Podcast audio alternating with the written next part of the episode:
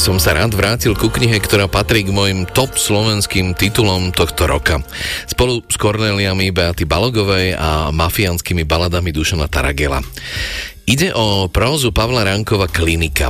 V prvom rade ma zaujal otvorený odkaz na Kavkov zámok, ale aj pomerne aktuálna metafora zdravotníckého zariadenia, v ktorom sú pacienti odkázaní na pomoc nepríliš kvalifikovaného personálu.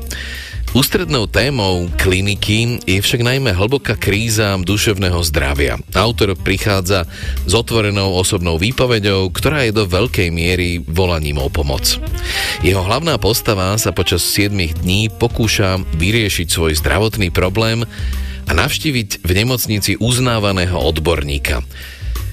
To, čo ho tam však čaká, pripomína skôr zúfalé kavkovské blúdenie. Prvý deň je klinika zatvorená a protagonista príbehu sa dostane zadným vchodom iba do kotolne, ochotný kotolník si ho vypočuje a na druhý deň zdravotnú anamnézu rozprávača zase preberie recepčná. Tretie ráno recepčnú vystrieda sanitár z geriatrie, ktorý zase príliš veľkou ochotou neoplýva a tak sa rozprávač podelí o svoje najintímnejšie suicidálne pocity s rovnako zúfalou pacientkou v čakárni. Profesor sa opäť nedostaví a v tomto duchu to pokračuje až do nedele. Nedokončené kapitoly a vytrhnutá posledná strana knihy opäť odkazujú na Kavkov zámok, ktorý autor takisto zanechal nedokončený. Ukážku z prózy Pavla Rankova klinika vám prečíta Boris Farkaš.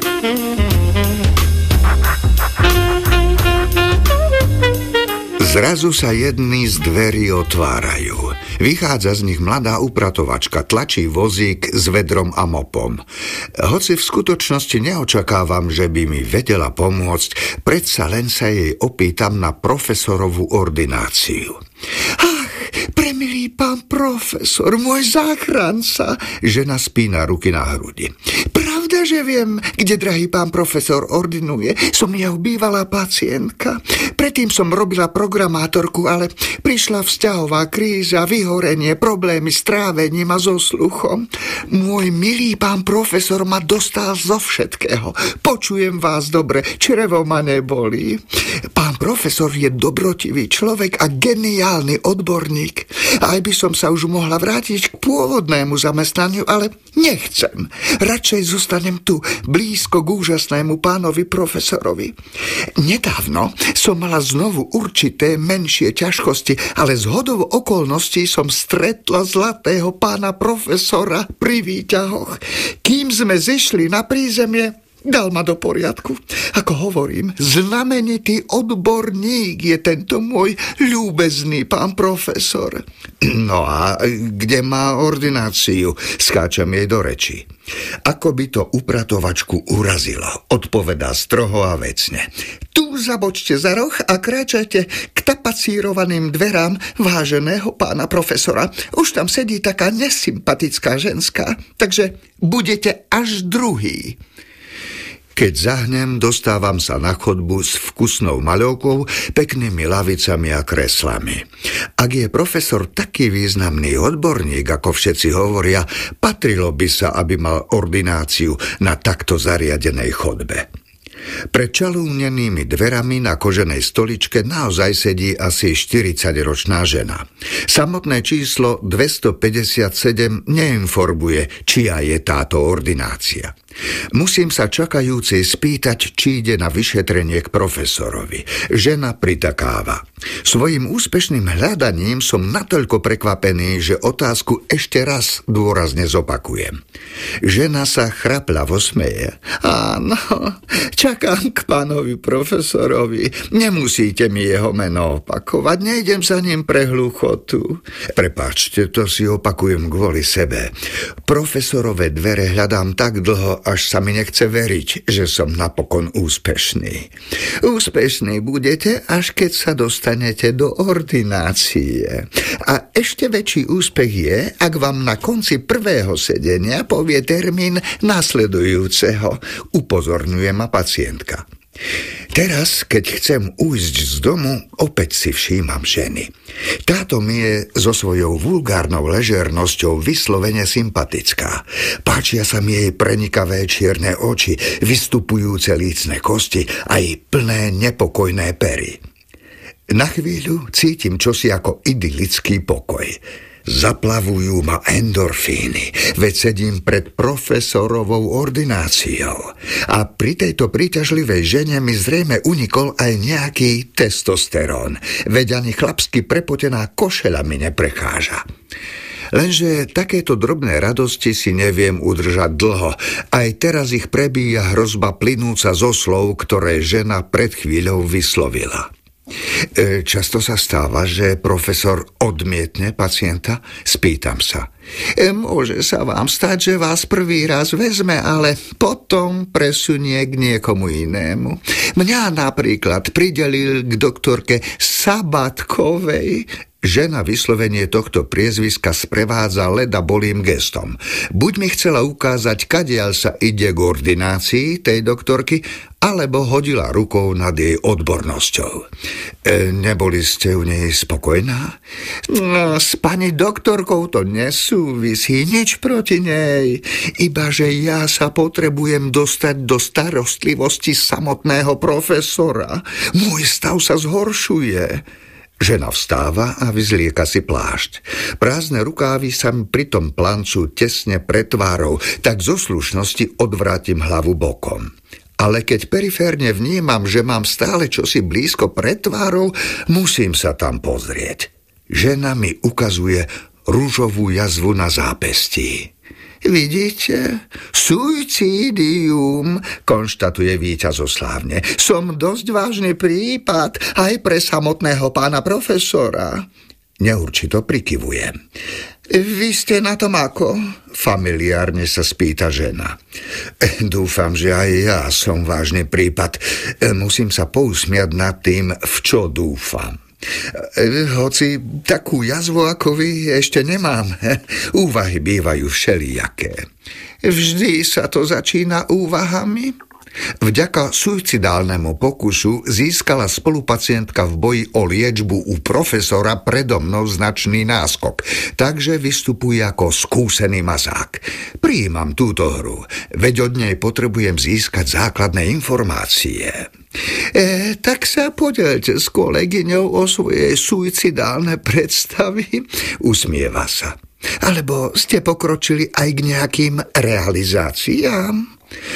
U mňa to nesúvisí s konkrétnym podnetom. E, depresia prichádza z minúty na minútu a potom sa mi zdá všetko márne. Prekvapuje ma, ako suverénne použila slovo, ktoré som voľa kedy hľadal celé týždne. Márnosť nad márnosť, prikyvujem.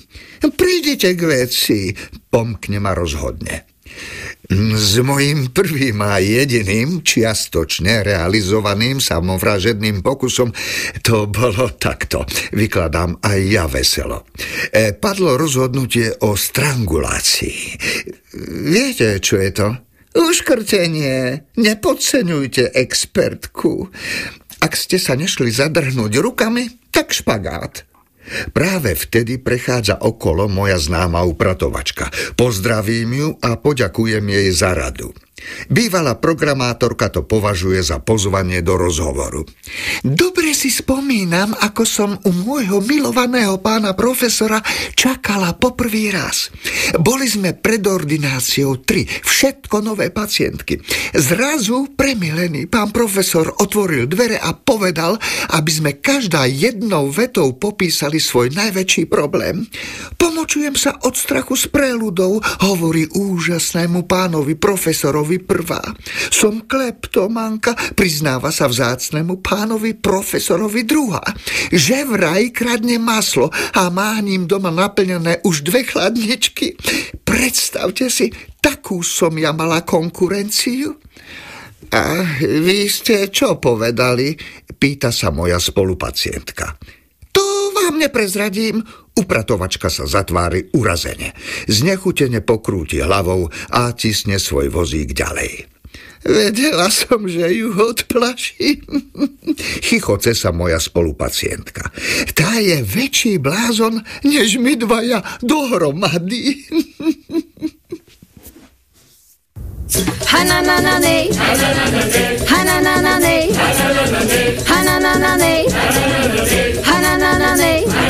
Hananane, hananane, hananane, hananane, hananane,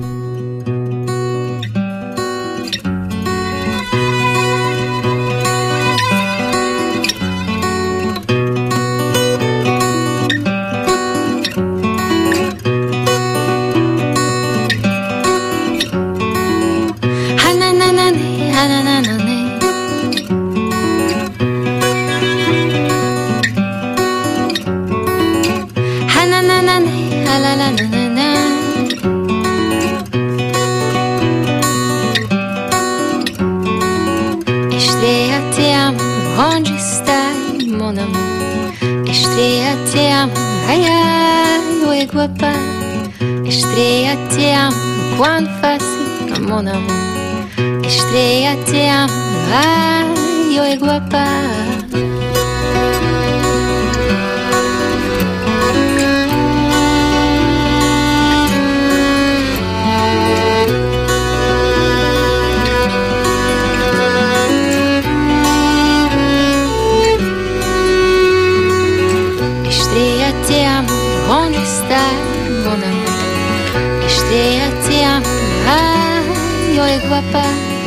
et je te quam facile mon amour et je te io e guapa. io sei che l'amor non è la macchina sei e che di questa nave sei che non ci sembra io e guapa. io sei che l'amor non è la macchina sei e che di questa nave sei che non ci sembra io e guapa. Mojím dnešným hostom je prozaik Dušan Taragal, známy ako autor legendárnych rozprávok pre neposlušné deti, lexikónu Vražda ako spoločenská udalosť, či spoluautor zbierky poviedok Sekerov a nožom. V novom románe nazvanom Mafiánske balady Využíva princípy žánrovej prózy, no rozvíja najmä existenciálne dramatické situácie niekoľkých navzájom prepojených postav, ktorým náhoda a chamtivosť spôsobili predčasnú smrť. Niekoho tá smrť čaká už o dve hodiny, iného o dva dní či o dva týždne. Na úvod som sa Dušana Taragela spýtal, ako by on sám žánrovo charakterizoval túto knihu. Ja sám som mal s tým veľký problém vlastne, že ako to zaradiť. Ono to má to prvky thrilleru, lebo je tam to napätie, očakávame, čo sa bude diať. Má to prvky krimi, lebo sú tam aj vraždy, aj rôzne nečakané úmrtia. Zároveň je tam aj presah ako keby do súkromia tých postav, ktoré tam sú, kedy e, nič, žiadne napätie tam nie je, ani nič akčné, ale vlastne sledujeme skôr život tých ľudí, čo robia medzi tými jednotlivými akčnými predelmi. Takže sa to dosť ťažko zaraďuje žánrovo, i keď má to všetky prvky akčného thrilleru, dajme tomu, alebo presnejšie, že je to napísané na pôdorise tohto, tohto žánrového zaradenia, akčný thriller neviem to presne sám ako keby zaradiť, ale aby som to zjednodušil, tak vždy hovorím, áno, je to akčný thriller a vtedy si každý predstavuje, že tam behajú s tými pištoľami a naháňajú sa na autách od začiatku až do konca a medzi tým idú do baru napríklad, že dajú si výsky, to tam skrátka nie je ani nejaké akčné scény takéhoto filmového druhu tam nie sú. Tam je tá mrazivosť skôr, ktorá možno čitateľa ovalí niekedy možno až takým tým naturalizmom niekedy, keď vlastne my zachytí, zachytíme tú postavu v istej situácii, dajme tomu tesne po tom čine, ktorý sa stane a sledujeme ho detálne, čo vlastne robí, čo tam vlastne sa odohráva e, na tom mieste, ako na ktorom sa to stalo, takže vtedy vzniká takáto mrazivosť a potom dajme tomu to očakávanie, že čo sa bude diať ďalej, ako, čo, čo bude robiť, keď nieko napríklad zavraždil, tak čo to s ním spraví a čo to spraví s tým okolím a tak ďalej. Už, prečo si už v zozname kapitol prezradil, koľko času ktorej postave zostáva, kým zomrie? Každá tá kapitola má vlastne také akože dva dní do konca života, alebo Rúža, čo je názov vlastne ako jeden z tých postav, má 3 hodiny do konca života. On to hrá vlastne s čitateľom a keď som to písal, tak som premýšľal nad tým, dať to tam, alebo to tam nedať. Nechám to na čitateľa, že on si to prečíta a samému to príde, že to je ako keby záznam tých posledných dní a hodín, alebo týždňov alebo to tam nechám a tak toho čitateľa vlastne, ako keby mu to tak ukážem, že budem s ním hrať otvorenú hru a podľa mňa to aj celkom funguje, že človek, ktorý si tú knihu len listuje, nájde tú kapitolu, ten názov tam to je, tak si povie, to je čo toto vlastne, to tam e, on, on nám dopredu povie, že on bude žiť len 3 dní a čo bude robiť tie 3 dní, že aha, a už teda je chytený a už je zvedavý, čo bude robiť 3 dní. Čo by som ja robil, keby som vedel, že mám len 2 dní do konca života, to si každý, dajme tomu, povie, ako táto hra taká nejaká s týmto. A tak som to nechal ako taký možno chyták na čitateľa, také niečo, čo ho má ako keby tak zahačknúť veľmi otvorene, že pozri si to sám a uvidíš. A ty si tým svojim postavám, ktoré o chvíľu zomrú, teda niekto skôr iný neskôr, nadelil aj taký, vlastne všetkým taký pocit, že ich vlastne postihlo veľké šťastie. Áno. No veď práve o to tam ide, že to je možno ten rozpor v tom, že na jednej strane tá postava, ten hrdina má pocit, že prišlo v šťastie v nejakej podobe, buď v podobe nejakého nálezu, alebo v podobe nejakých peňazí, alebo v podobe lásky napríklad. A netuší, že to šťastie mu zrejme priniesie aj ten koniec. Ako to asi každý z nás takéto niečo zažíva, alebo zažije, alebo nechce zažiť možno. E, takýto pocit toho, že z toho veľkého vrcholu, kam sa človek dostane a snov a plánov odrazu padne až na samé dno z ničoho nič možno, že ani nie niekedy vlastným pričinením a niekedy aj áno vlastným pričinením, lebo v istej chvíli môže urobiť takú zmenu, takéto rozhodnutie, kedy si povie, že toto ide niekde, kam by som možno ani nechcel, aby to šlo a odskočí od toho riešenia. No a prečo si tento svoj román o mafiánoch začal postavou tak dosť zanedbaného dedinského alkoholika na predčasnom dôchodku? No, mm, niekde to začať muselo. A ten nález tej mŕtvoly v lese, to vlastne celé spustí, ako keby celý ten reťazec takého toho vystrájania tej smrti, ktorá vlastne začne sekať, ako keby, keby tá smrť bola nejakou toho hlavnou postavou, ktorá je ale úplne skrytá vzadu, takže seká okolo seba potom. Ale seká všetkých tých, ktorí sa nejakým spôsobom tam pričinili o, to, o ten začiatok toho zla, čiže o tú mŕtvolu v tom lese. A chcel som prejsť ako keby tými rôznymi sociálnymi vrstvami, ktoré sú. Čiže nenechať to len na tej dedine, že to začne u takéhoto stratenca, dalo by sa povedať, ktorý je v tom predčasnom dôchodku a svojím spôsobom súťaží s podobnými stratencami, že ako keby sa snažili tak ozmysliť ten svoj prázdny život, ktorým žije vlastne do poledňa pozera televízor a potom, potom ide do krčmy za 5 eur alebo za 10 si ich minúť. A aby som sa od neho z tohto prostredia dedinského a veľmi takého akože sociálne nízkeho mohol prepracovať vyššie a vyššie. Už tá ďalšia postava je o, o stupienok vyššie, alebo možno, že o dva stupienky vyššie, až kým sa nedostanem do Bratislavy, kde sa dotkneme už takých tých vyšších vrstiev, nedostaneme sa úplne až do tej sféry nejakých tých milionárov alebo, alebo takýchto bosov, i keď je tam aj takáto postava vlastne, taká dosť kľúčová, ale postupne si prejdeme rôznymi tými sociálnymi vrstvami a sme svedkami toho, ako tí ľudia vlastne sa tam správajú a, a konajú vlastne v tých situáciách. A prečo vstupuješ veľmi hlboko do psychológie svojich postav a opisuješ všetky tie udalosti doslova ich očami? No, lebo som chcel dosiahnuť tú mieru toho stotoženia sa čitateľa vlastne s tým hrdinom, aby keď on vidí, čo ten človek robí od samého začiatku, tak sa s ním trošička tak zblíži. E, už vlastne vie, aké má možno, že záľuby, alebo ako sa správa v istých situáciách a tam sa začne budovať tá sympatia.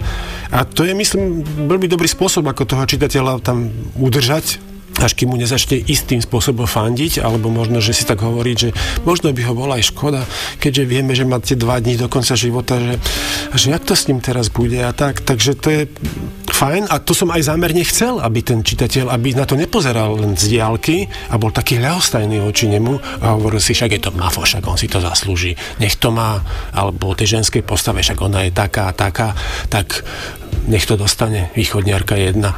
Ale chcel som ho zaangažovať toho čitateľa, aby sa tak vcítil do toho a aby v ňom možno začalo tak trošička vrtať také znepokojenie, že možno, že aj ja takto fungujem a žijem a možno, že aj mňa čaká niečo podobné, že o dva dní, o týždeň alebo možno, že o rok.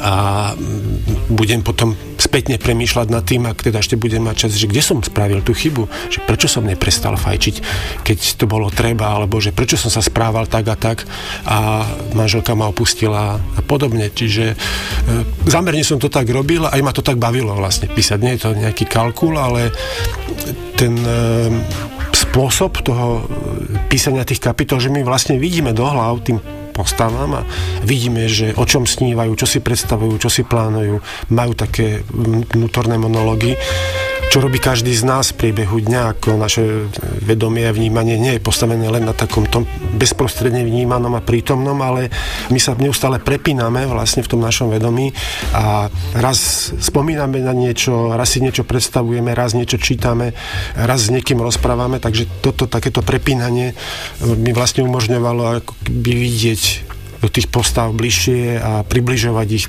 tak detálnejšie tým čitateľom. Všetky tvoje knihy sú typické veľmi špecifickým čiernym humorom, ale v tomto prípade si sa tomu vyhol. Prečo? Ja som mal veľký problém neurobiť z toho humoristický román alebo rozprávanie plné takých tých humorných e, súviek, ktoré by tam boli. To sa mi tam tlačilo samé od seba. Ako keby som mal na to možno nejakú dispozíciu, že vždy ma to humorne napadne nejaká replika alebo nejaká situácia, ale tu som cítil, že ako náhle ten humor tam začne vnikať, aj takéto ironizovanie vlastne, tak už to stráti potom e, ten stupeň možno takej tej naliehavosti, ktorý som chcel dosiahnuť, že ako náhle ich začnem ironizovať, tie postavy, aj ten čitateľ získa odstvo, bude si hovoriť, až to sú predsa takí títo a, a že ak je to vtipné, začne to zľahčovať celé. Ako keby som to aj ja celé zľahčoval a to som nechcel. Čiže naozaj som sa musel držať dosť na úzde, aby som nesklzol k takémuto povrchnému zosmiešňovaniu tých postav. To by autor asi ani nemal robiť, pokiaľ nemá cieľ že to je také špecifické, že zosmiešňuje niekoho a tak ďalej. To je tiež druh humoru, ktorý je povolený a ktorý je funkčný. Ale tu som sa držal a ten humor, ktorý tam je, ktorý sa tam dá nájsť, tak vyplýva z tých situácií, ktorých sa ocitáme, alebo z tých dialogov, ktoré tam prebiehajú, veď aj my konec koncov každý deň žartujeme s niekým, alebo nás niečo vtipne napadne. Čiže opäť je to taký odraz toho vedomia nášho, že niekedy sa na niečom rozosmejeme. Stačí len, keď to vidíme, napríklad nejakú situáciu na ulici alebo dostaneme niečo vtipné mailom alebo na sociálnych sieťach, tak sa pobavíme. Čiže aj my každý deň žijeme v rôznych emotívnych náladách, tak preto som tam aj takéto niektoré humorné prvky nechal, alebo možno až tak mierne absurdne humorné, že niekde ten kľúč k vyriešeniu niečoho prinesie čosi, čo je svojím spôsobom ako keby až humorné, že je to až tak absurdné možno, že sa človek nad tým smeje, že toto snad nie je pravda.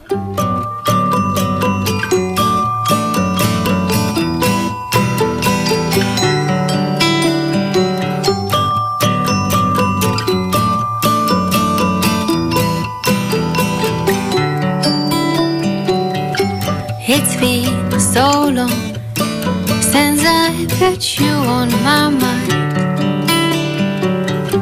We were sitting inside. You looked at me, telling me it's gonna be fine. I held your hand and you held mine. When I see stars,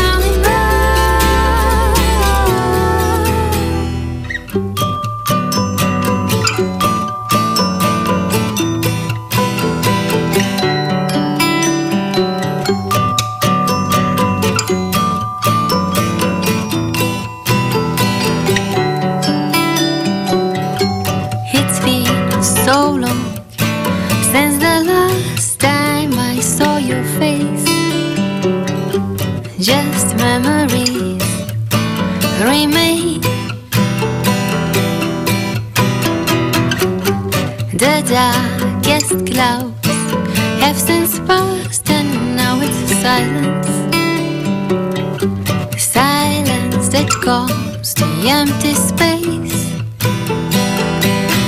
When I see stars,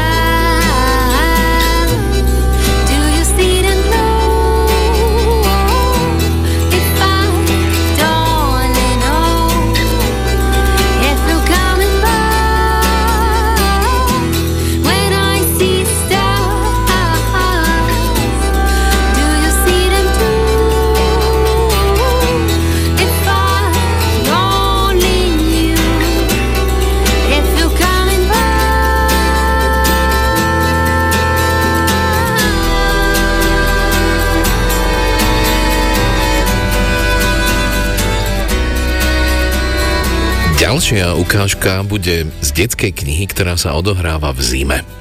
Pani Zuzana Mráziková, hlavná postava prózy Zimná zmrzlináreň, scenáristky a spisovateľky Zuzany Líškovej si po manželovej smrti konečne splní celoživotný sen. Začne prevádzkovať vlastnú zimnú zmrzlináreň. V lete nájdeme obchodníky so zmrzlinou takmer na každom kroku, v zime je však v meste jediná. Takzvaná zimná zmrzlináreň samozrejme nie je práve komerčné terno a môže prilákať buď absolútnych zmrzlinových náčencov, alebo úplných outsiderov.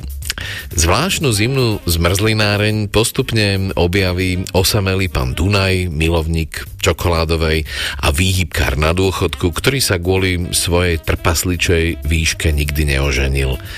Na podniku pani Mrázikovej sa stane závislým aj talentovaný výtvarník Šimon, túžiaci po vlastnej výstave, ďalej nenápadné dievčatko Miška, skrývajúce vesmír svojich nevšedných talentov za neviditeľným zhradom a notorický záškolák a chuligán Peťo. Pre členov klubu zmr- zimnej zmrzlinárne nejde ani tak o nejaké spoločné zmrzlinové maškrtenie, ako o pochopenie a podporu spriaznených duší. Zimná zmrzlináreň je múdra a poetická kniha o nádeji, a sile priateľstva, s pomocou ktorých môžu outsidery znásobiť svoj potenciál a prekonať aj zdanlivo neriešiteľné situácie. Ukážku z knihy Zuzany Líškovej Zimná zmrzlináreň vám prečíta Zuzana Porubiaková. Zimná zmrzlináreň. Z prevádzkových dôvodov otvorená len v zime. V lete zatvorené. Presne takýto čudesný nápis sa jedného dňa objavil na dlho zavretom výnimočnom dome v centre mesta. Ľudia trošku rozhorčene a trochu pochybovačne krčili čelá. Zmrzlina v zime? Prečo? Na čo? A kto by mohol byť takýto bláznivý, aby si podobný podnik otvoril? Zimnú zmrzlináreň si otvorila pani Mráziková, vdova. Vždy ľúbila zmrzlinu. Akúkoľvek, kedykoľvek. Keď jej zomrel muž, ctihodný pán riaditeľ banky, zanechali jej dosť peňazí na to, aby si mohla splniť svoj dávny detský sen. Otvoriť si zmrzlináreň. Na nešťastie peňazí nebolo dosť na to, aby si kúpila kvalitné mrazierenské zariadenie. Vlastne ho ani veľmi nechcela. Viete, koľko zbytočnej energie sa na to vyplitvá? Ako veľmi by to zaťažilo a oteplilo planétu? A tak sa rozhodla pre riskantný podnikateľský krok. Premyslela si, že v lete sa predáva zmrzlina na každom rohu, ale v zime? Zima je bezkonkurenčným zmrzlinovým priestorom. V zime bude jediná. Pani Mráziková uvažovala správne. V zime naozaj žiadna zmrzlináre nefungovala. Ľuďom bolo totiž v zime zima a namiesto zmrzliny chceli radšej teplý čaj. Keď videli nápis Zimná zmrzlináreň, čukali si na čelo a predpovedali jej skorý krach. Prvý týždeň pani Mráziková prestavovala nábytok, umiestňovala dečky, vázičky a keramické psíky, ktorých mala doma celú zbierku a časť preniesla do zmrzlinárne. Zmrzlinový pult mala vysunutý na ulici. Zmrzlina sa deň i noc chladila. Nikde nikto. Ani jediný raz nezapla registračnú pokladnicu. Pani Mráziková si nezúfala. Keď už bola zmrzlináreň ako zo škatulky, všetky poháre vylaštené, lyžičky ligotavé, zobrala si z domu háčkovanie a háčkovala. A potom sa to stalo. Spoza zmrzlinového pultu sa ozval nesmelý hlások. Čokoládovú. Pani Mráziková vystrelila na nohy a nahla sa ponad pult, až jej trčala von hlava. Za zmrzlinami sa krčil malý sivovlasý pán s prekvapivo veľkou hlavou a previnilo sa obzeral dookola, či ho niekto nevidí. Zobral si kopcovito naložený kornútok a zmizol. V ten deň už neprišiel nikto iný. Pani Mráziková uháčkovala dobrú polovicu záclony. Na ďalší deň sa však drobný sivovlasý pán objavil znovu. Doniesol si termosku. Dajte mi desať, povedal. Pozajtra prišiel opäť. Pani Mráziková sa na ňo usmiala od ucha k. Som Zuzana Mráziková, natiahla k nemu ruku. Dunaj, zašomral chlapík. Jozef. A tak sa pani Mráziková zoznámila so svojím prvým zákazníkom a milovníkom zimnej zmrzliny. Pán Jozef Dunaj bol napriek svojej snahe o nenápadnosť Celý život nosil výhradne sivú farbu, ak nerátame železničierskú uniformu. Veľmi nápadný. Mohla za to jeho výška. Alebo skôr neprítomnosť výšky. Ľudovo by sa dalo povedať, že bol trpaslík. Ale toto by ste pánovi Dunajovi povedať nemohli a veru ani nemali. Ešte stále vo veku 63 rokov bol na ten výraz silno alergický. Pán Dunaj bol nízkeho vzrastu. Trpel na nanizmus. To znamená, že mal málo rastového hormónu. Meral len necelých 130 cm a keď si zobral svoje obľúbené topánky na vysokých podpetkoch, tak veru aj 135. Napriek svojej výške sa vyučil za železničiara a celý život robil vyhýbkára. Na prvý pohľad by ste to ani nepovedali, ale ako z obľubou hovoril, bol silný ako kôň. Len s príchodom dôchodkového veku začal mať problémy s klbmi, šľachami a celkovým držaním tela. Ale ktorý starec ich nemá, utešoval sa každé ráno pán Dunaj, keď sa namáhavo odliepal z postele. Musíme dodať, že nie vždy to bolo kvôli stuhnutým údom. Často sa mu jednoducho nežiadalo prebudiť sa a vstať. Pán Dunaj býval totiž už odmala melancholický. Ťažká a pravidelná práca mu prospievala. Nemal čas na vymýšľanie. Odkedy ho však poslali na dôchodok, išlo to s ním dolu kopcom. Kvôli výške sa neoženil, kvôli nesmelej povahe sa s nikým nezblížil. Pán Dunaj bol osamelý človek a žil sám. Radosť zo života mu prinášalo len pár vecí. Modely železničných tratí, ktoré mal rozložené v jednej z izieb vo svojom zdedenom byte a zmrzlina zásadne čokoládová. Keď uvidel, že v meste sa otvorila zimná zmrzlináreň, pár dní sa odhodlával a napokon nabral odvahu a šiel ju ochutnať. Bola znamenitá. Prišiel znova a znova. A po týždni sa dokonca s kornútikom posadil dovnútra. Musel si hneď priznať, že výhľad na námestie bol fantastický. To miesto malo atmosféru. Šmrnc. Odkašľal si tak trikrát a oslovil pani Mrázikovú. Posedeli by ste si so mnou? Pani Mráziková sa usmiala od ucha k uchu, tak ako bolo jej zvykom a prisadla si. Do sklenenej misky si nabrala citrónovú a orieškovú a začal sa prvý skutočný rozhovor milovníkov zimnej zmrzliny. Pán Dunaj sa najradšej rozprával po sediačky – Vtedy sa totiž necítil ako, no, ako trpaslík.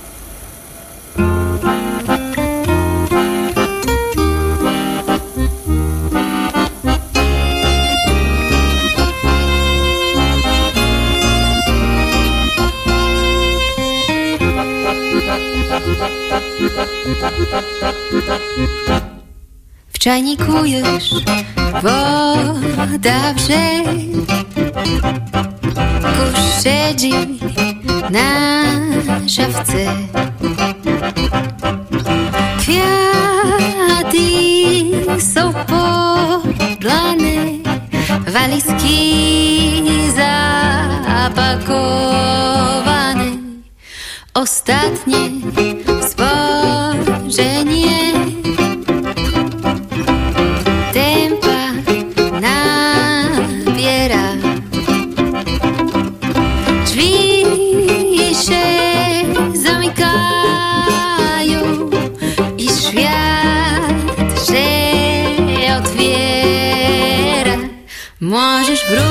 astronautas me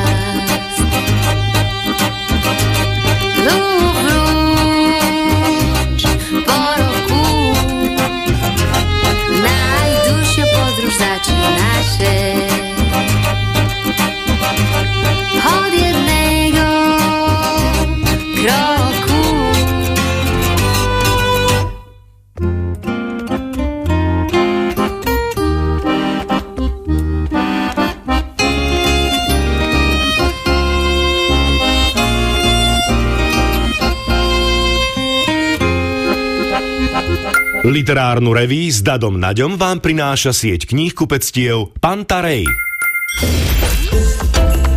Rádio Slovensko Spojky Adely Vinceovej Vo svojom živote spája osobný príbeh so stovkami príbehov postáv, ktoré stvárnil. Ku koncu roka sa aj konce ako také stávajú témou. Ja som asi 57 krát e, zomrel na javisku mm-hmm. všetkými možnými spôsobmi. A na, najmä na tom javisku je to nesmierne príjemné. Viete, že sa zhasí svetlo a vy vstanete a sa klaniate. Mm-hmm. Pekná predstava. Počúvajte spojky s Emilom Horvátom v nedeľu 18. decembra po 11.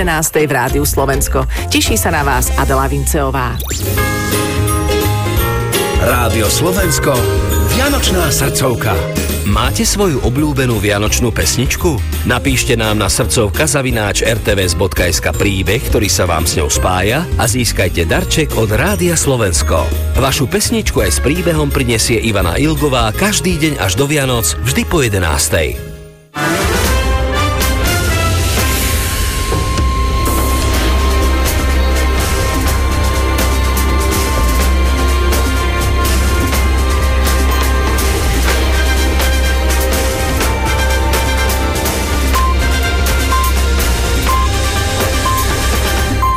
23 hodín.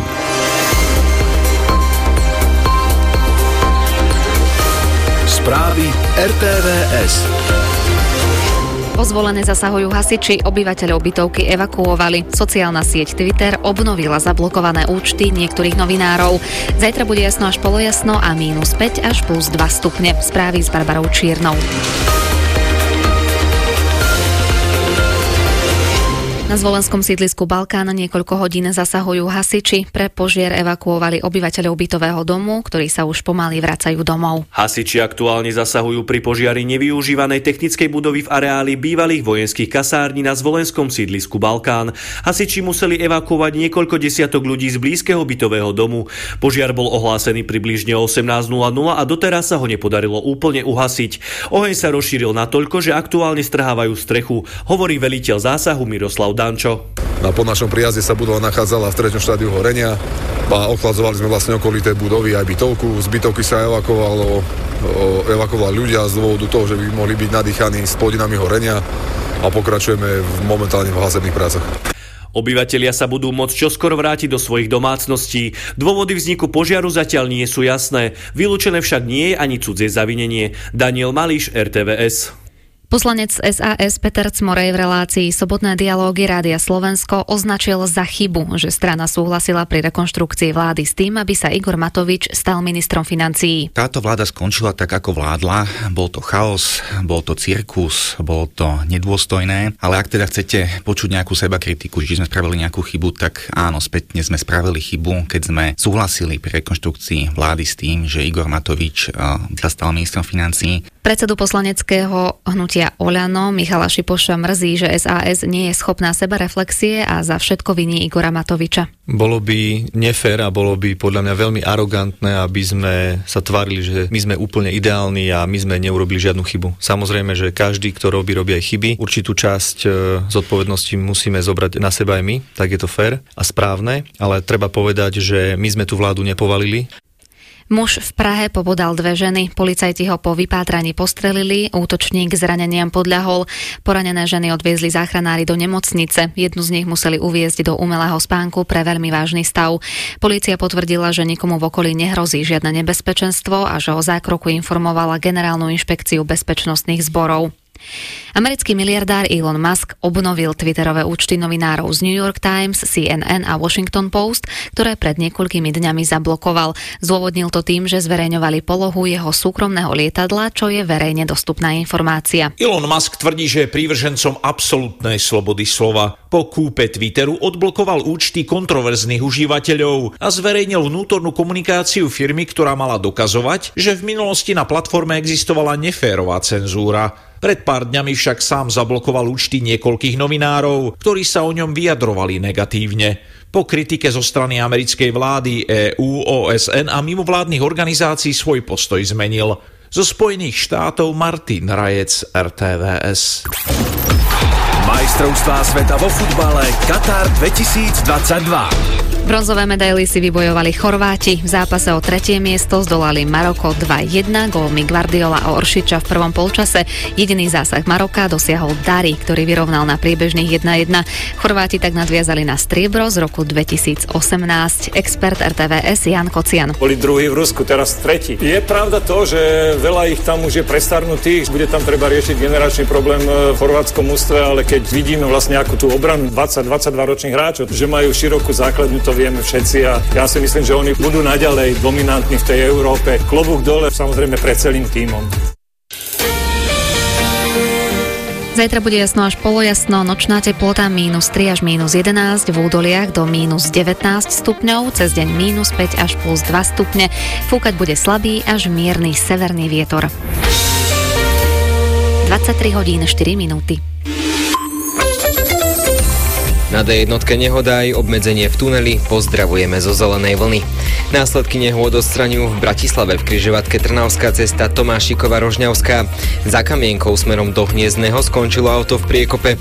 Cestu neblokuje, úsek je však zasnežený a šmikľavý.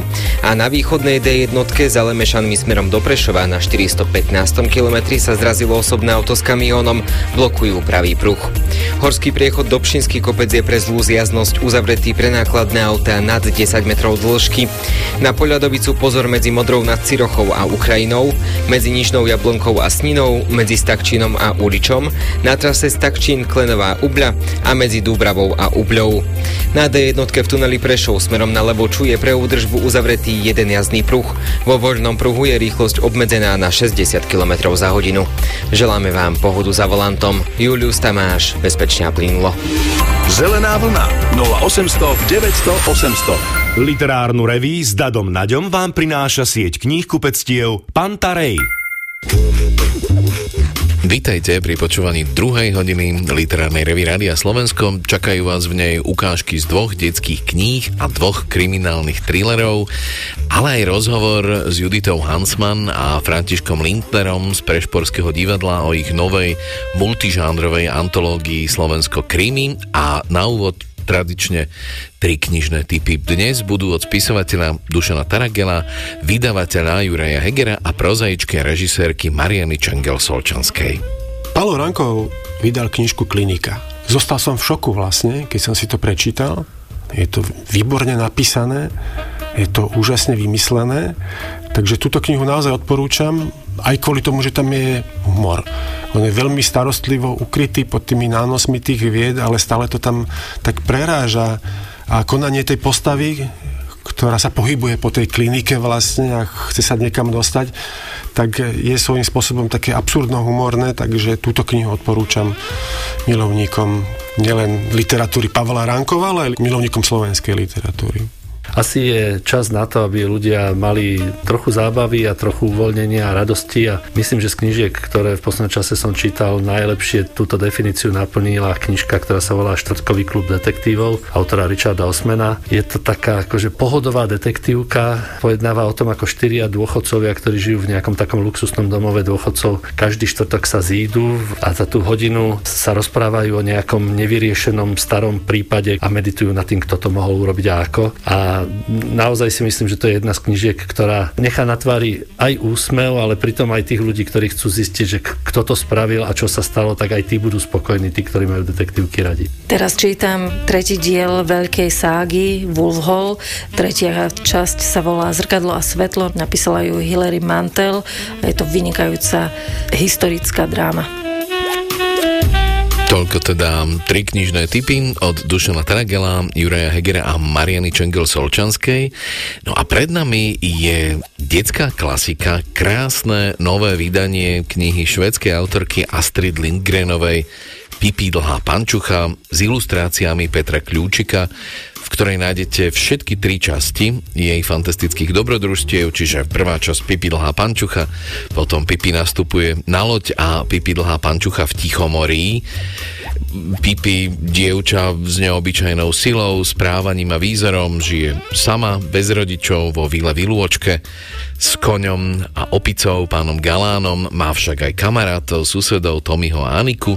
No a všetky tieto e, deti spolu prežívajú rôzne bláznivé dobrodružstva, až sa nakoniec vydajú loďou na ďaleký ostrov, kde kráľuje černošský kráľ Efraim Dlhá Pančucha, čiže Pipin otec. Ja som z prvej časti Pipi Dlhej Pančuchy vybral moju obľúbenú ukážku, v ktorej rodičia Tomi Tomiho a Aniky Setergrenovci pozvali Pipina po obedný olovrant, ktorého sa majú zúčastniť najmä priateľky pani Setergrenovej a vypiť čaj a zjesť všetky tie koláčiky a tortičky, ale Pipi prevezme iniciatívu a pokojný olovrant naberie trochu dynamickejší spát. Ukážku z knihy Pipi dlhá pančucha vám v preklade Jarmily Cihovej prečíta Zuzana Jurigová Kapráliková.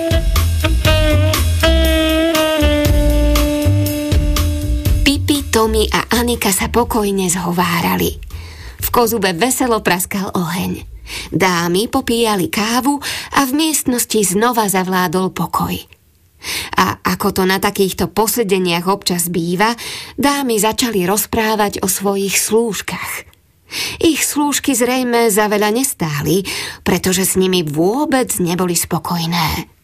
Zhodli sa na tom, že najlepšie by bolo zaobísť sa bez nich – iba keď si človek urobí všetko sám, môže si byť istý, že je to urobené poriadne. Pipi sedela na pohovke a počúvala. A keď dámy na chvíľu zmlkli, ozvala sa. Moja stará mama raz mala slúžku menom Malin. Malin mala na nohách omrzliny, ale inak bola celkom v poriadku. Trpela však jedným zlozvykom. Vždy, keď prišiel niekto na návštevu, prihnala sa k nemu a uhryzla ho do nohy. A nadávala. Och, ako tá nadávala. Bolo ju počuť v celej štvrti. Ale to všetko iba pre zábavu, aj keď niektorí hostia to nechápali. Raz, keď Malin bola u starej mamy ešte len krátko, prišla na návštevu stará pani prepoštka. Keď jej Malin zahryzla do lítka, prepoštka tak zvrieskla, že Malin od strachu zaťala zuby ešte hlbšie. Potom ich nemohla uvoľniť. Bola do prepoštky zahryznutá až do piatka. A tak si stará mama musela oškrabať zemiaky celkom sama. Ale aspoň boli oškrabané poriadne. Stará mama škrabala a škrabala, až napokon nezostali žiadne zemiaky iba samé šupky. No prepoštka už k starej mame nikdy neprišla. Nemala zmysel pre humor. A pritom Malin bola taká veselá a tak rada žartovala.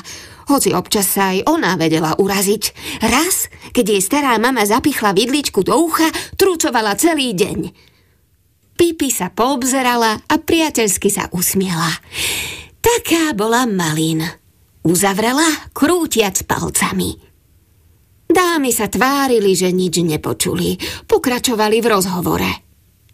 Keby moja róza bola aspoň čistotná, ponosovala sa pani Bergrenová. Možno by som si ju nechala, no ona sa v špine asi vyžíva. Tu ste mali vidieť Malin, skočila jej do reči Pipi. Malin sa niekedy tak zagebrila, že bola na ňu radosť pozrieť, hovorievala stará mama. Dlho si o nej myslela, že je černoška, pretože mala takú tmavú pokožku. No, bola to pravá, nefalšovaná špina. Raz na dobročinnom bazári v Grand Hoteli získala malým v súťaži o najšpinavšie nechty prvú cenu. Jaj, to bola gebroška, zakončila Pipi veselo. Pani Setergrenová na ňu prísne pozrela.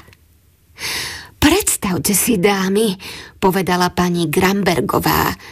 Nedávno večer, keď moja Brita odchádzala, požičala si len tak moje modré hodvábne šaty. Máte nepochybne pravdu, súhlasila Pipi. Zdá sa, že je z rovnakého cesta ako Malin. Stará mama mala ružové kombiné, ktoré veľmi rada nosievala. No najhoršie bolo, že sa páčilo aj Malin. Každé ráno sa stará mama a Malin dohadovali, ktorá si ho oblečie. Nakoniec sa dohodli, že sa budú striedať, aby to bolo spravodlivé. Malin však občas použila lesť. Niekedy, keď vôbec nebol rad na nej, vyhlásila. Ak dnes nebude mať rúžové kombiné, nevarím zemiakovú kašu. No, čo starej mame zostávalo? Kašu mala strašne rada. Nezostávalo jej iné, ako ustúpiť. Len čo jej stará mama vyhovela, Malin bežala natešená do kuchyne a tak horlivo miešala kašu, že ňou ofrkala všetky steny. Na chvíľku ostalo ticho. Potom sa ozvala pani Alexandersonová. Nie som si celkom istá, No mám veľké podozrenie, že moja hulda kradne. Už niekoľkokrát som si všimla, že sa mi strácajú veci. Malín, začala Pipi, no tento raz ju pani Setergrenová rázne prerušila. Deti, i hneď chodte do svojej izby. Áno, len som chcela povedať, že aj Malin kradla, povedala Pipi. Kradla ako straka všetko, čo jej prišlo pod ruku. Dokonca aj v noci niekedy vstala, aby dačo potiahla. Inak vraj nemohla dobre spať.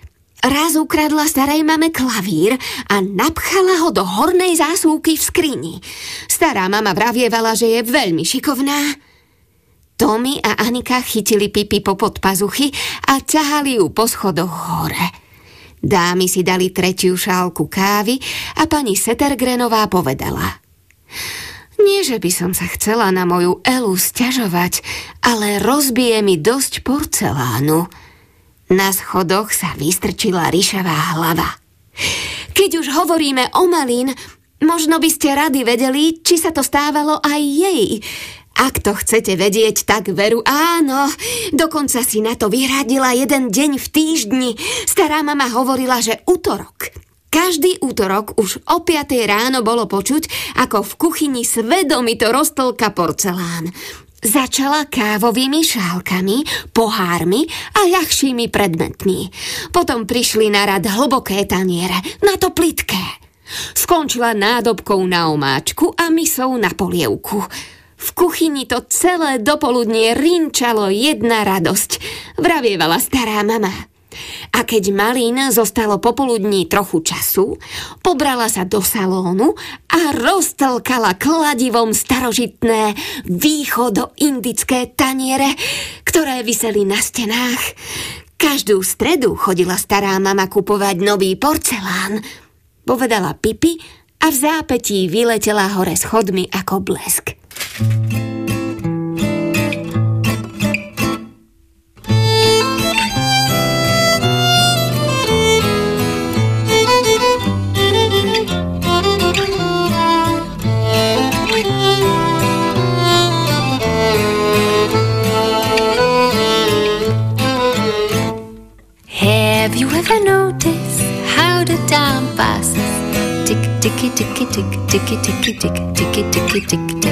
Shadows on the ceiling, dancing ballet classes.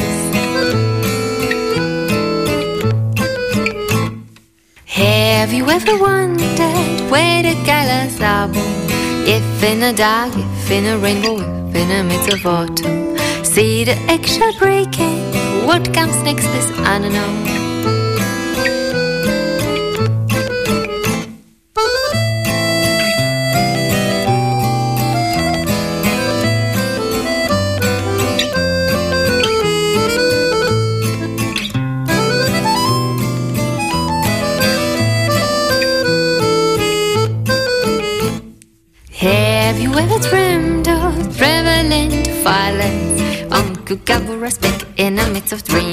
Waves of silence. First flakes of the winter, ready to shoot stardust.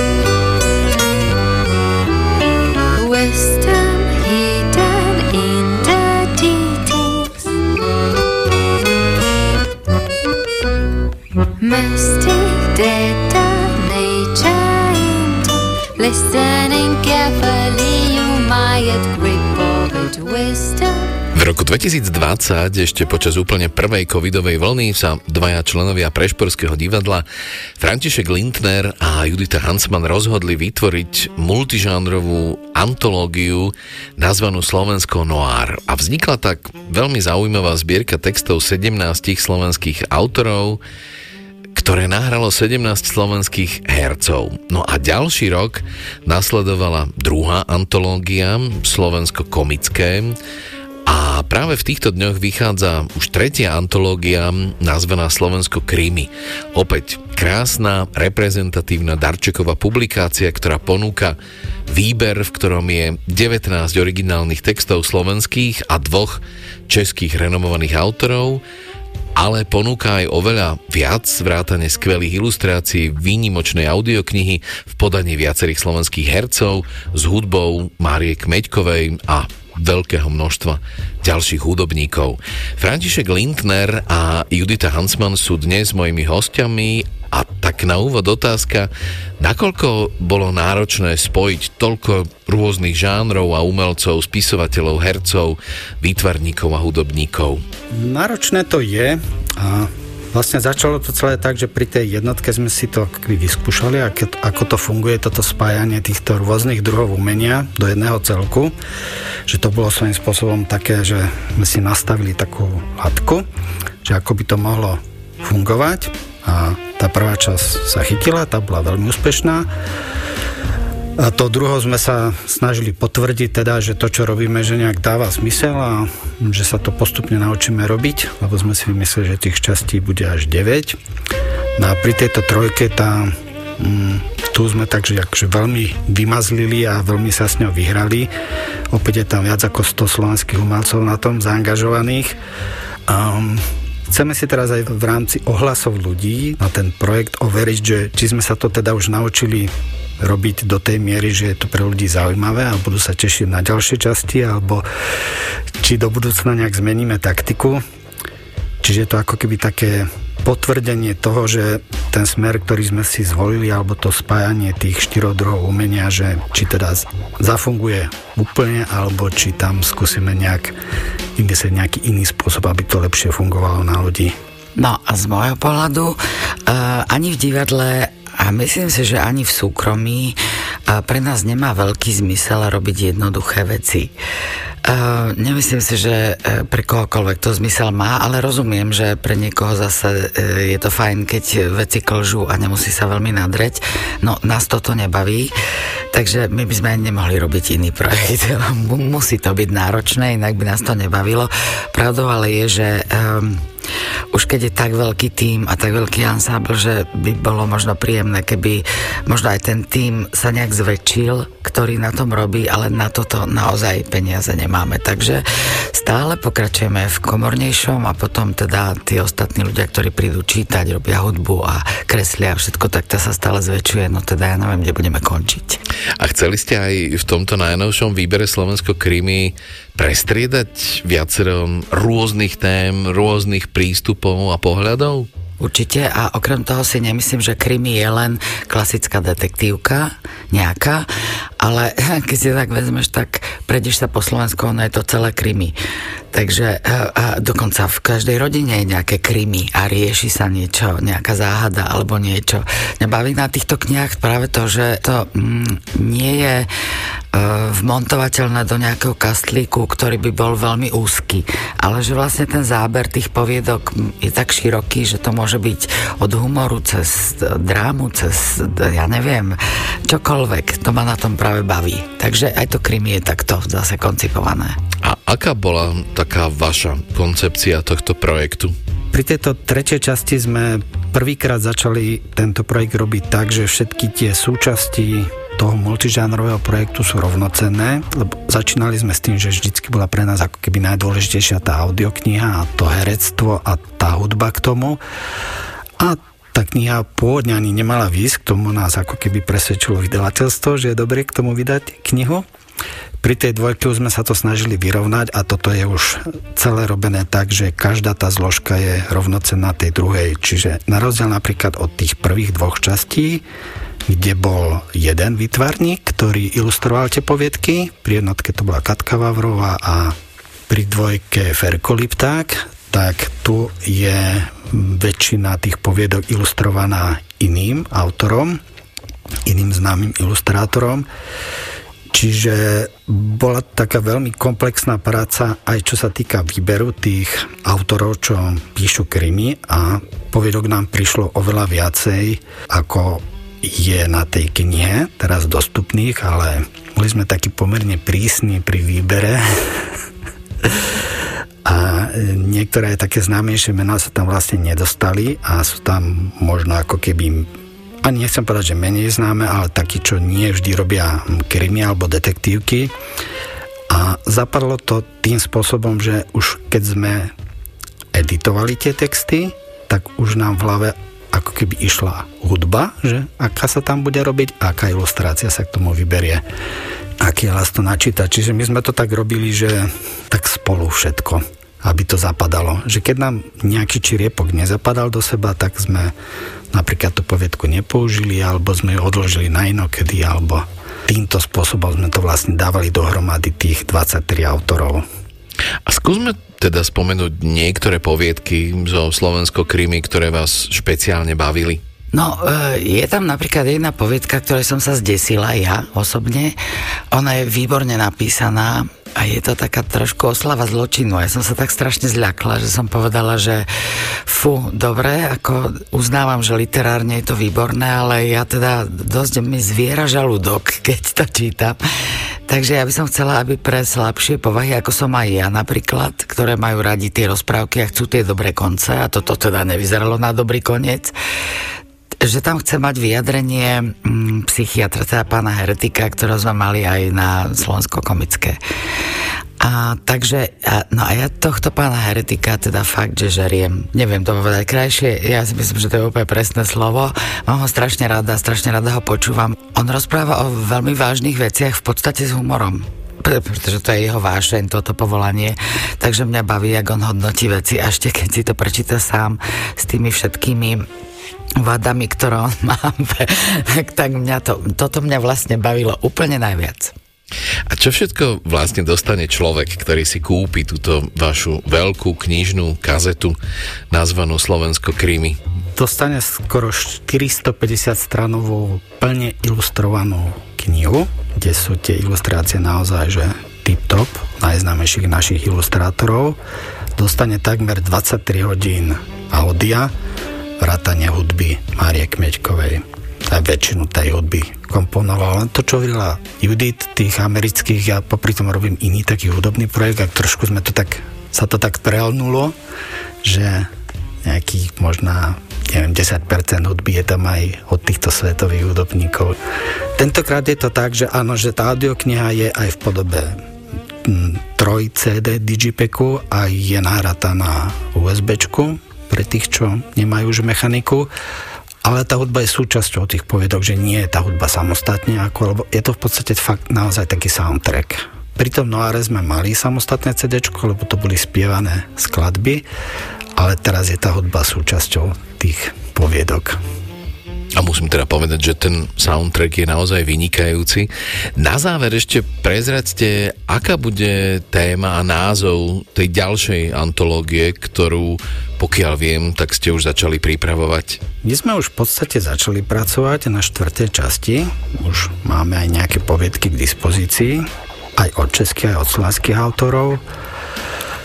A malo by to byť na tému fantasy, Čiže ja som pôvodne chcel, aby to bola teda téma sci-fi, ale mm, tí mladoši ma všetci presviečajú, že to už nie je samostatné, že fantasy zahrňa aj to sci-fi, aj horor, aj tých drakov a princezná a hobitov a jedna s druhým. Takže ma asi presvedčili, alebo presvedčia, že tá ďalšia časť by bola Slovensko fantasy a bude obsahovať tieto tri zložky. fantastické. A Slovensko fantastické? No, tam Áno. To tak nemôže dať fantasy, však to musí byť že fantasy, nie? Tá Slovensko kategória. fantastické. No, ešte sa budeme rozprávať o tom.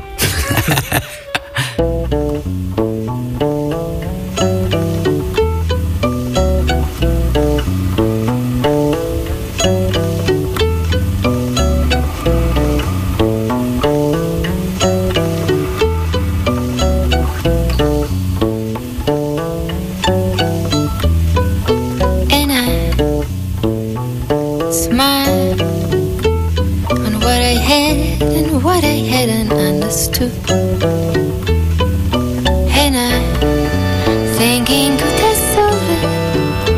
Of course I could. Of course I could. My eyes sliding on your skin. Reading signs that say I want you instead of attention fragile picking up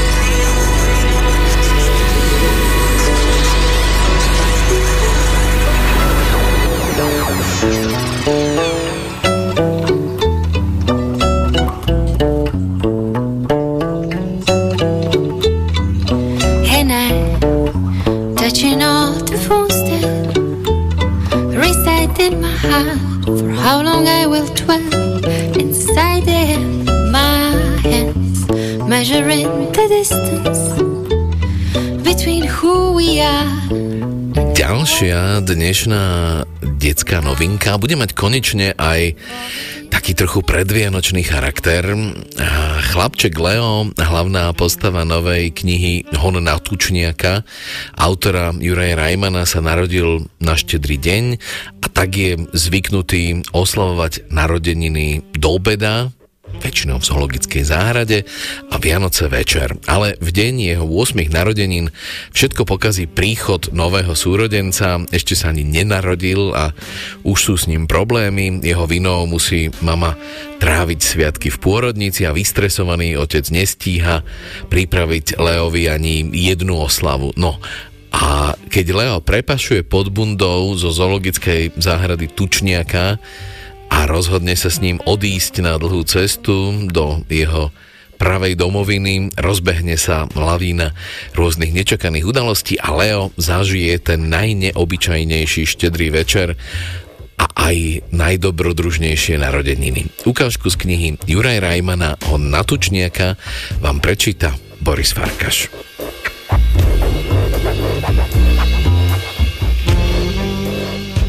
Len čo sa za otcom zavreli dvere, vbehol Leo do kúpeľne a chcel pokračovať v oživovaní. Lenže tučniak na dláške nebol a zmizol dokonca aj uterák, ktorým bol prikrytý. Leo nechápavo prehľadával kúpeľňu. Nemohol predsa zmiznúť. Pozrel aj za práčku a sklonil sa do kúta pod umývadlo, kde mama skladuje čistiace prostriedky, ale tučniaka nikde. A vtedy sa za jeho chrbtom ozval akýsi zvláštny zvuk. Leo sa otočil a srdce, ktorému pred chvíľou bylo ako hodinky, sa od prekvapenia na okamih zastavilo. Spoza vane sa kolísavým krokom vynorila mátoha. Mátohy samozrejme neexistujú. Čo vyzeralo ako klasické strašidlo, bol uterák a pod ním tučniak, ktorý vďaka Lehovmu zákroku skutočne ožil, ale zamotal sa do uteráka a teraz sa posle piačky tackal od steny k stene a vždy, keď nabúral, otočil sa a po pár krokoch nabúral znova. Leo sa nemohol pozerať na jeho trápenie. Počkaj, pomôžem ti, Štvornožky sa k nemu presunul a veľmi opatrne uterák podvihol. Keby ste boli tučniakom, ktorého vcucla voda do otoku a potom ho tlačila potrubím, oklepala o kanálový poklop a v bezvedomí vyvrhla do kríkov, tiež by ste boli asi trocha zmetení. Tučniak v prvom momente stuhol ako socha. Nepohol ani brvou, nezachvelo sa mu jediné pierko, ale keď sa Leo nahol ešte bližšie, výhražne zacvakal zobákom, divne trafil Lea do nosa, zatrúbil na poplach a vystrašene vybehol z kúpeň. Vraví sa, že tučniaky sú akrobatmi morí. Voda je ich živel a vedia v nej plávať s neuveriteľnou ľahkosťou. No na súši bývajú naopak smiešne nemotorní. Do istej miery je to pravda, ale tento bol ničivo vrtký. Hneď na chodbe zhodil vešiak aj s kabátmi. V snahe nájsť bezpečné útočisko zahol do obývačky, preklzol popod gauč, až z neho odskakovali vankúše, pretlačil sa poza televízor, len len, že ho Leo v poslednej chvíli stihol zachytiť a šmykol do rodičovskej knižnice, ktorá bola na celej jednej stene. Knihy pršali na koberec, próza sa miešala s poéziou a Leo si musel chrániť hlavu rukami, aby neschytal ránu hrubitánskym synonymickým slovníkom. Stoj! zvolal zúfalý Leo a zadýchčaný operenec zabrzdil iba pár centimetrov od stojanu s vianočným stromčekom, ktorý s otcom ozdobili pred pár dňami, keď ešte verili, že do Vianoc bude mama doma. Mňa sa nemusíš báť, šepol Leo čo najupokojujúcejším tónom. Tučniak sa síce vyliahol v zoo a bol na pohľady ľudí zvyknutý, ale nikdy nebol v ľudskej obývačke, ktorá bola ešte pred okamihom vianočne vyupratovaná. Nikdy nevidel ozdobený stromček, koberec ani gauč a nikdy nebol sám, bez svojho tučniačieho krdľa. To všetko ho znervózňovalo a preto sa tváril na ježene, čím chcel dať Leovi najavo, že ak sa priblíži, rozcvaká ho zobákom na rezance. Si v bezpečí, uisťoval ho Leo. Postarám sa o teba. A keď sa naši budú pýtať, kde som ťa nabral, povieme, že ťa priniesol Ježiško. Mohol by som ťa volať Tuči? Tučniak potichu zatrúbil. Ale Leo nevedel, či to malo znamenať, že súhlasí, alebo že protestuje. Aby ho rozveselil, rozhodol sa, že mu ukáže vianočné svetielka. A to bola chyba. Stromček sa rozžiaril naozaj nádherne, ale na tučniaka zvyknutého na ustavičné prítmie zastaraného pavilónu to muselo pôsobiť, ako by sa na ňo rozhodlo zrútiť hviezdne nebo. Úkryt pod stromčekom sa mu už nezdal bezpečný. Vyskočil ako uštipnutý a náhlil sa preč. Lenže jeho náhleniu stála v ceste elektrická šnúra so svetielkami, ktorými bol stromček omotaný ako sieťou. Nehýb sa! zvolal Leo, ale už bolo neskoro.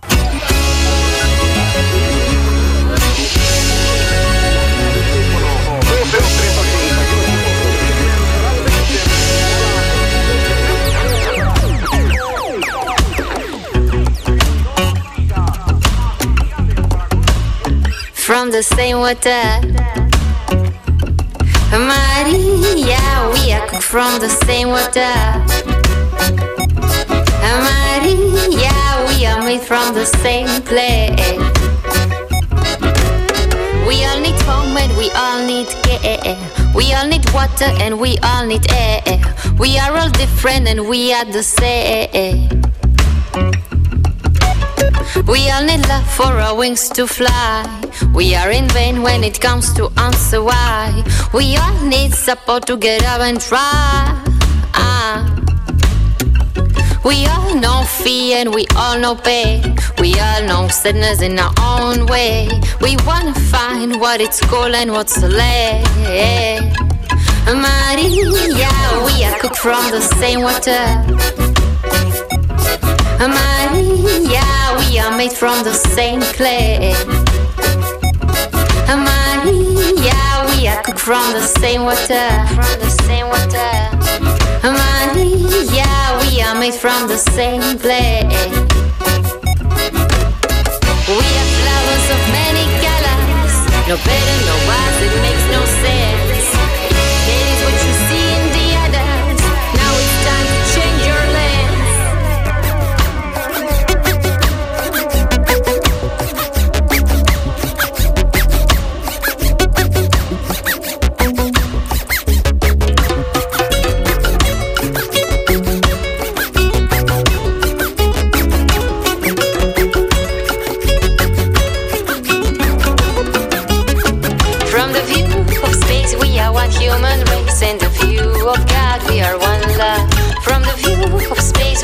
One human race. And the view of God, we are one love. From the view of space, we are one human race. And the view of God, we are all love.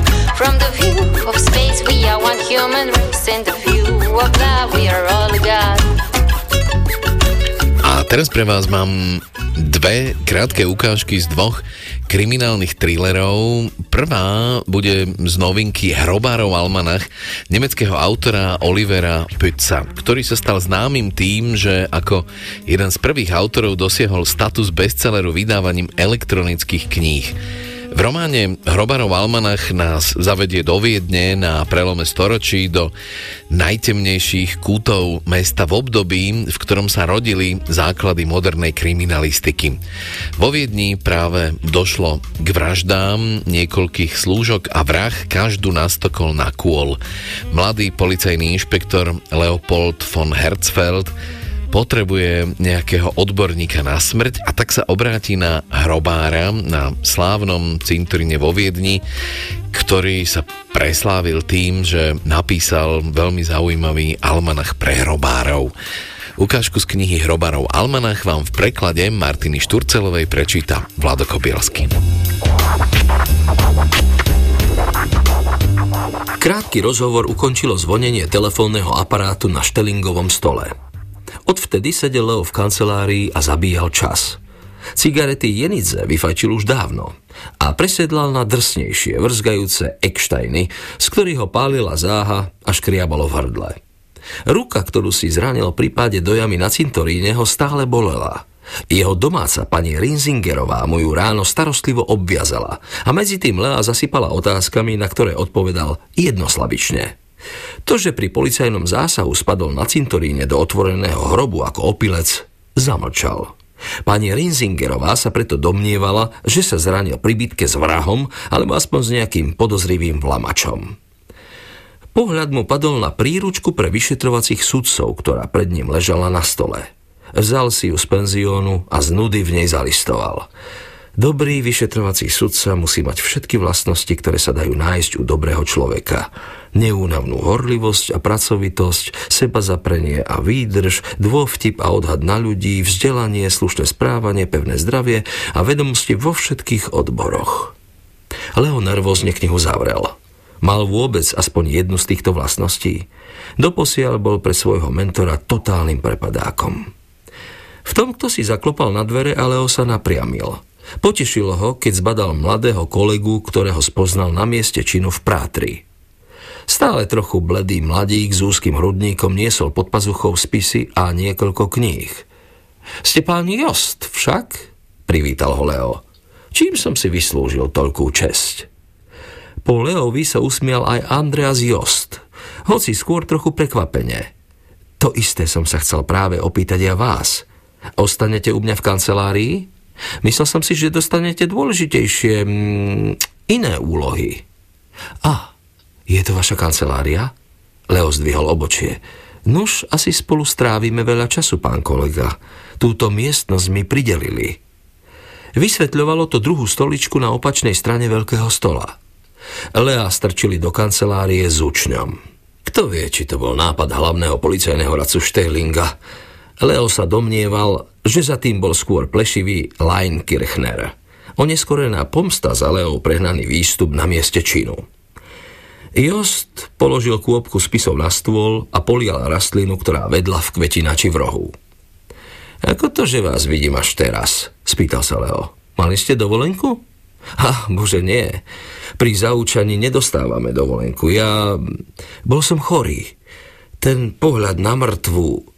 Jost odložil krhličku a rozpačito sklopil zrak. Asi toho bolo na mňa priveľa. Samozrejme, ja som pri prvej mŕtvole ovracal vyšetrovaciemu sudcovi košelu a na poli slepý som vstúpil do kaluže krvi. Uvažoval som, že dám rovno výpoveď a budem zapisovateľom na súde. Napriek tomu ste ostali, podotkol Jost. Leo prikývol. Nesmiete sa na to pozerať tak ľudsky, ale skôr abstraktne. Potom to pôjde.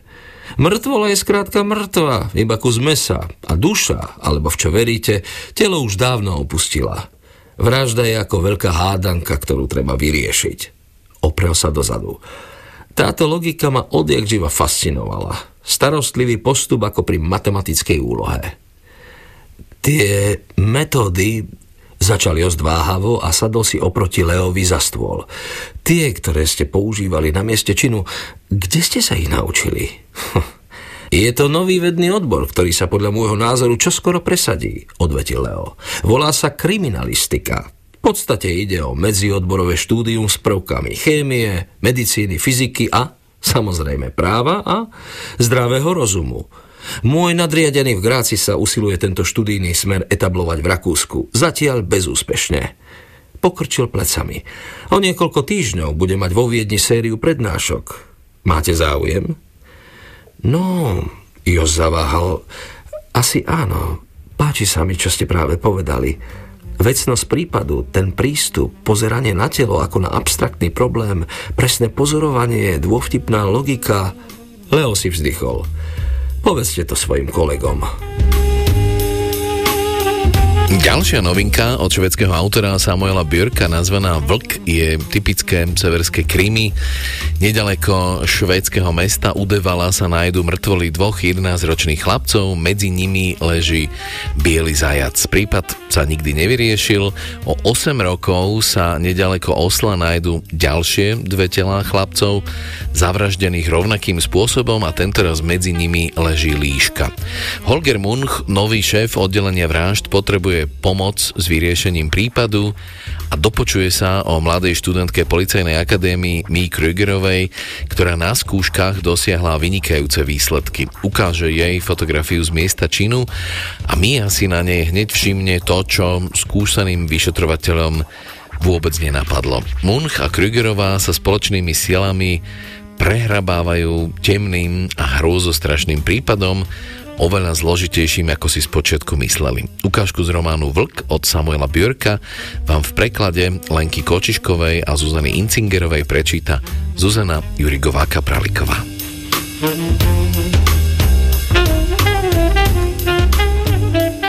Keď sme dojedli, Ruben odišiel hore do svojej izby. Mal dovolené hrať sa chvíľu na počítači – Dohoda znela, že nie dlhšie ako do jedenástej. Boli ste ho skontrolovať? Spýtal sa Rís. Neskôr večer. Či si ľahol? Na okamih sa rozhostilo hrobové ticho. V skutočnosti si na to vôbec nespomínam. Ozvala sa znova Vibeke Lundgrenová. Musela som ho skontrolovať. Zvyknem to totiž robievať. Sanu rozbolelo brucho. Zapojil sa do rozhovoru muž. Bola veľmi nepokojná. Ležal som s ňou na posteli a čítal jej rozprávku. Asi som pritom sám zaspal. Keď som sa zobudil, bolo už asi pol jednej v noci. Boli ste s Rubenom celý večer. Pozerali ste spolu televíziu. Potom sa Ruben utiahol do svojej izby. Neviete náhodou, či mal nejaké plány? Plány? Nechápala Vibeke Lundgrenová. Aké plány? Neviem, iba sa pýtam. Nemal sa s niekým stretnúť? S priateľmi? Alebo s frajerkou? S frajerkou? Odfrkla si štíhla žena. Veď má iba jedenáct. Bol doma spolu so svojou rodinou, tak ako vždy. O akých plánoch sa to vlastne bavíme?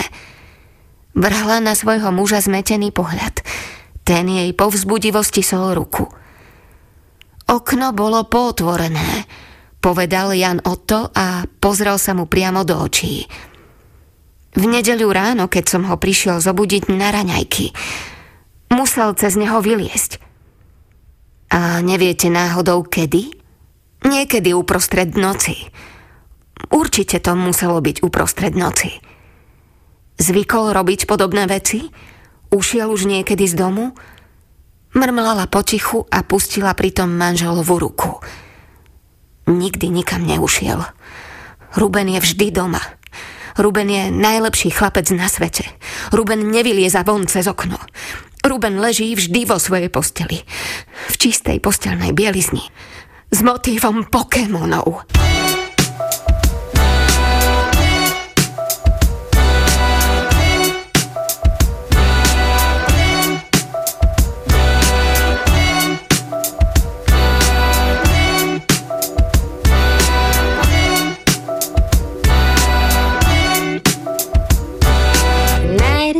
Knocking at your door.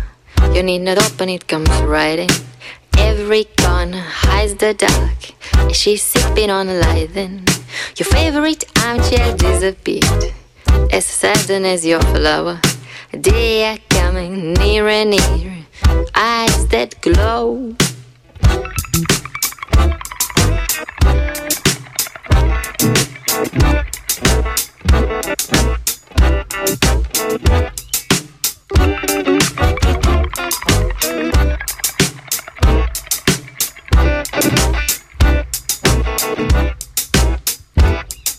Night is knocking at your door.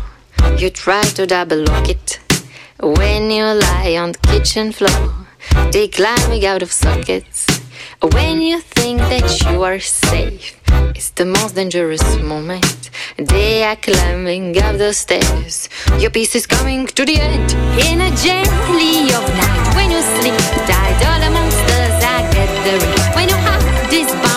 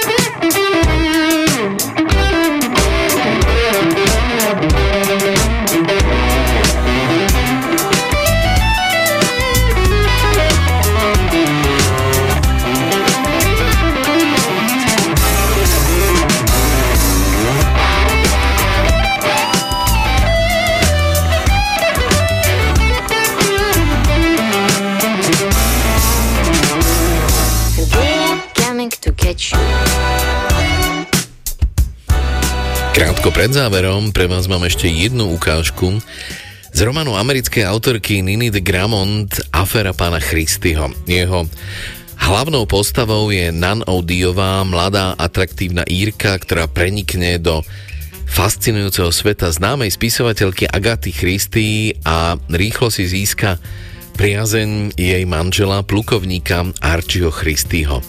Deň potom, čo Archie oznámi svojej žene, že sa chce dať rozviesť, aby sa mohol oženiť z Nan, Agatha Christie zmizne bez stopy. Nikto však netuší, kto je Nan v skutočnosti. Ukážku z románu Aféry pána Christieho vám v preklade Patrika Rolka prečíta Lucia Vráblicová. Kedysi dávno v inej krajine som skoro zabila ženu. Nutkanie na vraždu je zvláštny pocit. Najprv príde hnev. Väčší, než aký ste si kedy vedeli predstaviť. Zmocní sa vám tela s takou vervou, ako by ho poháňal sám Boh. Pripraví vás o slobodnú vôľu, ovládne vám údy aj myseľ. Poskytne vám silu, o akej ste ani netušili, že ju máte. Vaše ruky dovtedy neškodné sa zdvihnú, aby vyžmýkali život z druhého človeka. A vy z toho máte radosť. S odstupom času je to desivé, ale odvažujem sa tvrdiť, že v okamihu, keď vás tento pocit zaplaví, chutí sladko. Sladko ako spravodlivosť. Agatu Christy vražda fascinovala, ale mala meké srdce. Nikdy nechcela nikoho zabiť ani na okamih. Dokonca ani mňa. Hovorte mi, Agáta, vravievala mi za každým a podávala mi svoju štíhlu ruku. Ale ja som sa ju nikdy neodvážila osloviť krstným menom. Rozhodne nie na začiatku, bez ohľadu na to, koľko víkendov som strávila v niektorom z jej sídiel či intimných chvíľ v jej blízkosti. Familiárnosť mi nepripadala vhodná, hoci po skončení Veľkej vojny sa noblesa už začala vytrácať. Agáta patrila do nobl spoločnosti.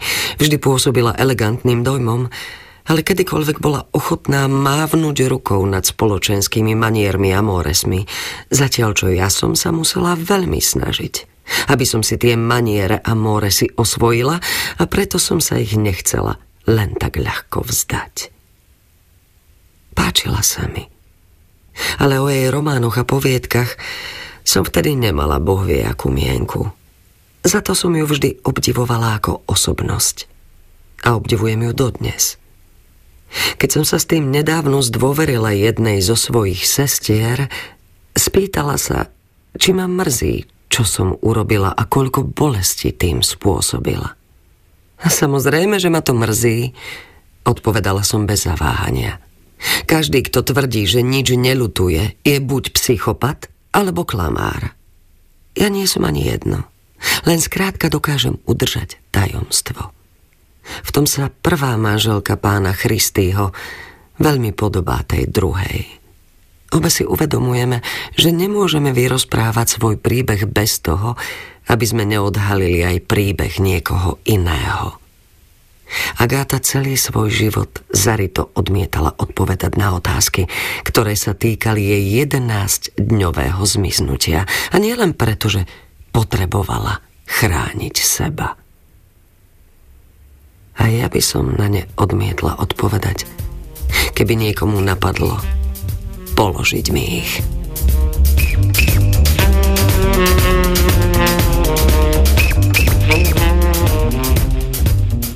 Toľko ukážka z románu Nini de Gramont, aféra pána Christyho. No a zostalo mi ešte dosť veľa knižných noviniek, ktoré si pravdepodobne prenesiem do nového roka, lebo najbližšie sa budeme počuť až 14. a potom 28. januára 2023. To bude ešte v tejto klasickej 100-minútovej forme. Od februára by sme mali vysielať literárnu reví každú sobotu, ale iba 40 minút v čase od 22.20 do 23.00. No a pred nami je posledná tohtoročná mailová súťaž. V minulej relácii som sa vás pýtal, aká kniha by vám urobila radosť pod Vianočným stromčekom a tu sú niektoré vaše odpovede. Dagmar Kopalová napísala, mňa by potešila akákoľvek poézia alebo krymy. Knihy, po ktorých túžim, si najčastejšie kupujem sama, jednoducho neodolám. Miroslav Špánik má dve špeciálne túžby, píše, ako prvá by ma potešila knižka, ktorá by mala v kolónke autor Jozef Dadonať o knihách a druhá by ma potešila kniha o analýze dôvodov porážky Ruska vo vojnách voči najbližším susedom. Bronislava Kotisová napísala pod stromčekom by ma potešila kniha Kráľovná, jej život od Andrewa Mortona. Andrew Morton nás v nej sprevádza životom najdlhšie vládnucej britskej panovníčky. Miriam Jakubčinová napísala kníh, ktoré by som si chcela kúpiť je veľa a stále vychádzajú ďalšie, ani ich nestíham stíham čítať, ale minule ma v knihkupectve zaujala knižka Pipi dlhá pančucha s krásnymi ilustráciami Petra Kľúčika a začala som si ju listovať. Tie príbehy sú skvelé a tie ilustrácie ich krásne doplňajú. To by bol pre mňa skvelý vianočný darček. Mirka Mikušiak píše, z titulov, ktoré ma zaujali, by ma veľmi potešila napríklad knižka od Davida Williamsa Niešo, alebo niektorá z kníh od nášho Branka Jobusa, či Ženská na tisíc stupňov od Halgrimura Helgasona, ale aj najnovšia kniha od Kataríny Tučkovej Biela voda. Iveta Moravčíková napísala z veľkého zoznamu kníh, po ktorých túžim, by ma veľmi potešila kniha Strážkyňa šťastných koncov od Barbary Davis. Elena Koričanská opísala svoj wishlist takto Anna Grúsková tichý pobyt na ulici Gverkovej Gölnerovej, Jeffrey Kane dokonalý policajný štát a manželovi, obdivovateľovi dobrých gitaristov som už kúpila autobiografiu Erika Kleptona. Hádam, teraz nepočúva. No a napokon Leopold Sarkozy píše, nakoľko čítam len detektívne romány, mohli by to byť napríklad Dominik Dán, nový Michael Connelly, nový Onesbo, ale hlavne najobľúbenejší František Kozmon. Tak dúfam, že aspoň niekoľkých z vás sa mi podarí potešiť e, knižnými cenami. Ďakujem za všetky vaše vianočné a novoročné priania a ja by som vám takisto veľmi rád zaželal veľa zdravia, šťastia, pokoja a splnených knižných želaní. Krásne Vianoce, šťastný a pokojný nový rok a do počutia 14. januára 2023. To všetko vám spoločne želajú Jana Mikovičová a Dadonať.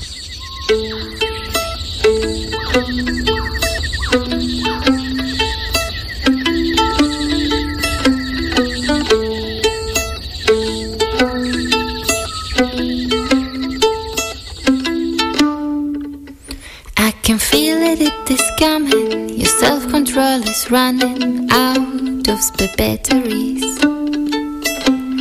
You wish that you would handle when your voice starts to tremble deep in the lake of misery. The dull waves of emotion flush you into the wild ocean where it's hard to breathe, more so to think feel your urgent issues, but what you need's a tissue to stop over, and you'll be sweet.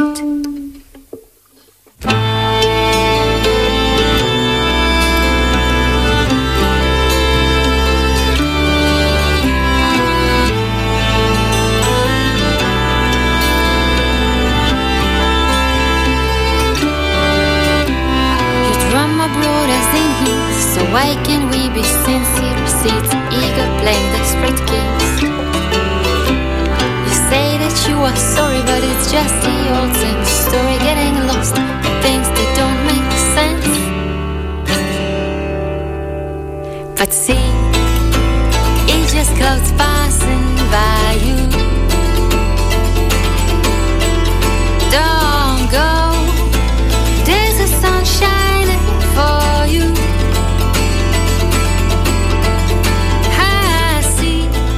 Literárnu reví s Dadom Naďom vám prináša sieť kníh kupectiev Pantarej. Rádio Slovensko. Ste múdri ako rádio? Vedieť viac sa teraz naozaj oplatí. Hrajte o týždennú cenu 1000 eur. Jej, ďakujem pekne, super. Tak ďakujem pekne. Počúvajte Rádio Slovensko, pošlite SMS so správnou odpoveďou a hráte aj o nákupné poukážky a o hlavnú cenu dovolenku na Zanzibare v hodnote 5000 eur. Pre viac informácií sledujte web a Facebook Rádia Slovensko.